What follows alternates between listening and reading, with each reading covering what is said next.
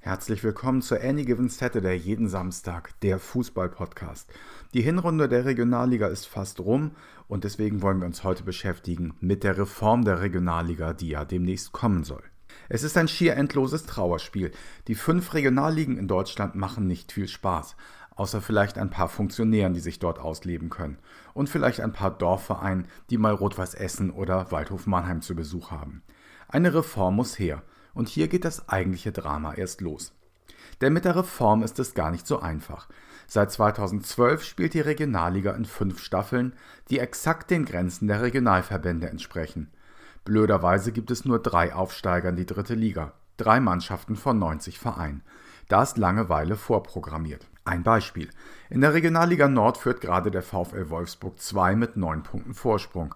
Wenn kein Wunder mehr passiert, haben alle Mannschaften ab Platz 2 für den Rest der Saison Freundschaftsspiele. Im Sommer verliert Wolfsburg dann die Aufstiegsspiele gegen Bayern 2 und dann geht in der neuen Saison die Langeweile von vorne los.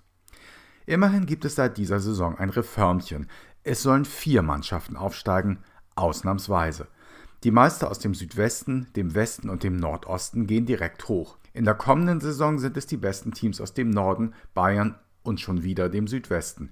Die können offenbar gut verhandeln. Eine Dauerlösung ist das alles nicht. Und deswegen strickt der DFB an einer Reform, die im Oktober beschlossen werden soll. Und was bislang auf dem Tisch liegt, lässt nichts Gutes erahnen. Statt fünf soll es vier Regionalligen geben. Aber kein Regionalverband will seine Liga aufgeben. Für den Südwesten und den Westen ist es bereits ausgemachte Sache, dass bei ihnen alles bleibt, wie es ist, je ein garantierter Aufstiegsplatz inklusive. Und jetzt kommt die ganz geniale Idee. Sollen doch die Ossis bluten. Die Nordostliga soll aufgelöst werden und die Vereine der Nordliga und Bayern zugeschlagen werden. Was für ein peinlicher Plan. Das will der Nordosten natürlich nicht mitmachen, verständlich. Und auch im Norden hält sich die Begeisterung in Grenzen. Solange die Provinzfürsten ihre Macht nicht aufgeben wollen, wird es wohl keine Lösung geben, die für die Fans zufriedenstellend ist. Wie wäre es denn, die 72 Vereine unter rein geografischen Gesichtspunkten aufzuteilen? Wen, außer die Funktionäre, interessieren die Verbandsgrenzen? Auch da würde es Härtefälle geben, aber eben nicht nur im Nordosten.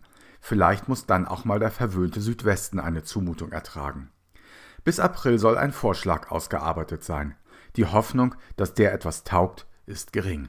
Und das war's für heute bei Any Given Saturday, der Fußball-Podcast. Besucht uns gerne auch im Internet unter jedensamstag.com. Am Mikro war Helge. Ciao!